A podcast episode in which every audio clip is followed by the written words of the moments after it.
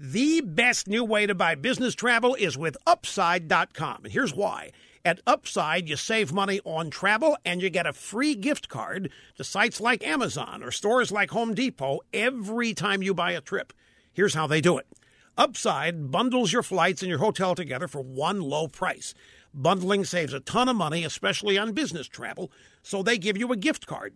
Using Upside, there's a 10 to 15% savings on every business trip, with users receiving an average gift card value of $150.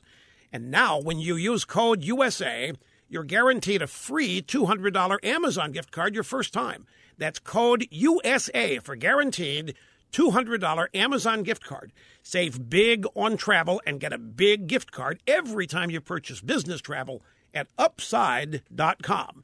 That's upside.com. Minimum purchase required.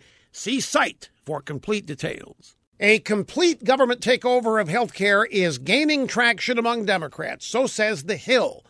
And it's not a surprise. I warned you that single payer was the Democrats' plan all along. Obamacare is supposed to fail.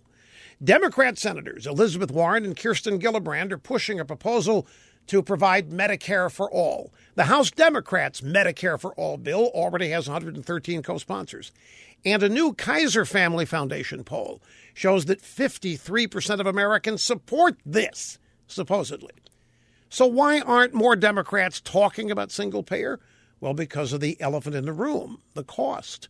Surprisingly, the Washington Post published an editorial last month headlined Single Payer Health Care would have an astonishingly high price tag. I guess they didn't know that. When Bernie Sanders pushed Medicare for all during the campaign, the Urban Institute ran the numbers. Government spending, which is already out of sight, would rise by $32 trillion over 10 years. That price tag, says the Post, would require a tax increase so big that even the Democrat socialist Mr. Sanders did not propose anything close to it.